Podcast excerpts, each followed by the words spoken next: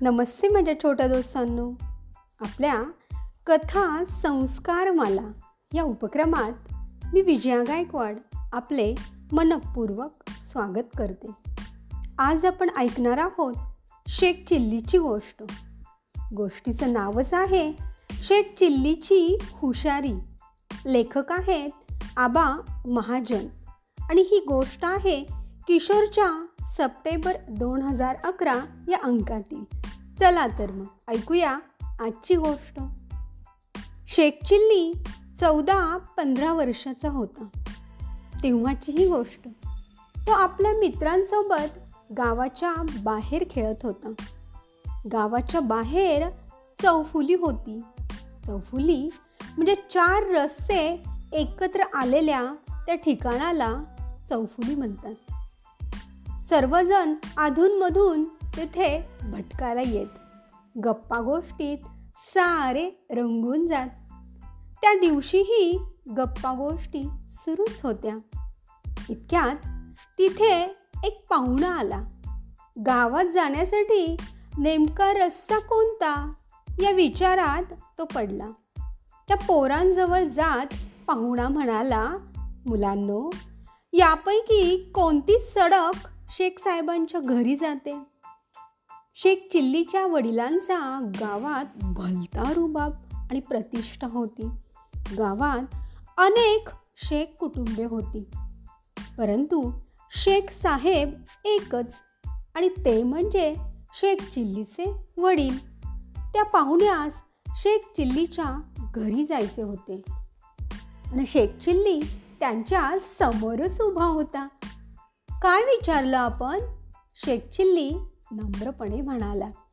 मी विचारलं की शेख साहेबांच्या घरी कोणता रस्ता जातो? दुसरा एक मुलगा उत्तर देणार तोच त्याला थांबवत शेख चिल्ली उद्गारला.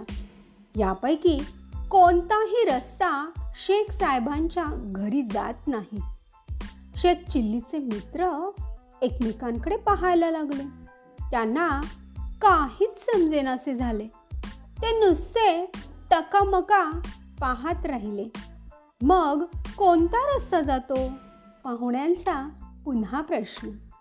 कोणताच नाही. शेख चिल्लीनं ताडकन उत्तर दिले. पोरा मला माहीत आहे याच गावात शेख साहेब राहतात.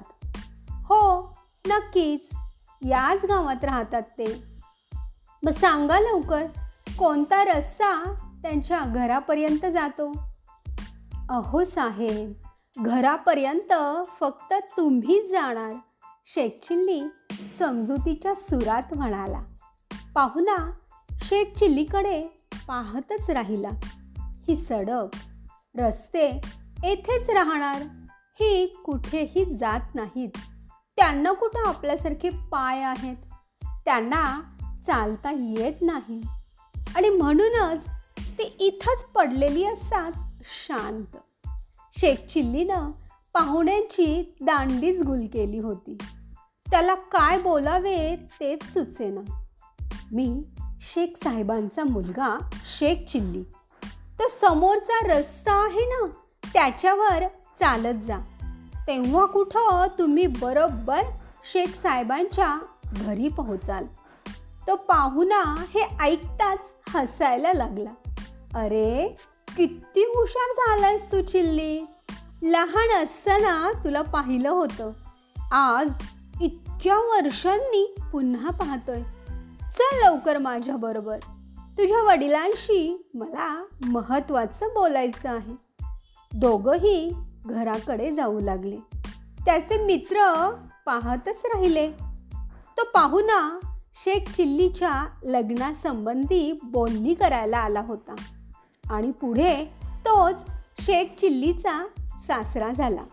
तर बालमित्रांनो अशी होती ही आजची शेख चिल्लीच्या हुशारीची गोष्ट.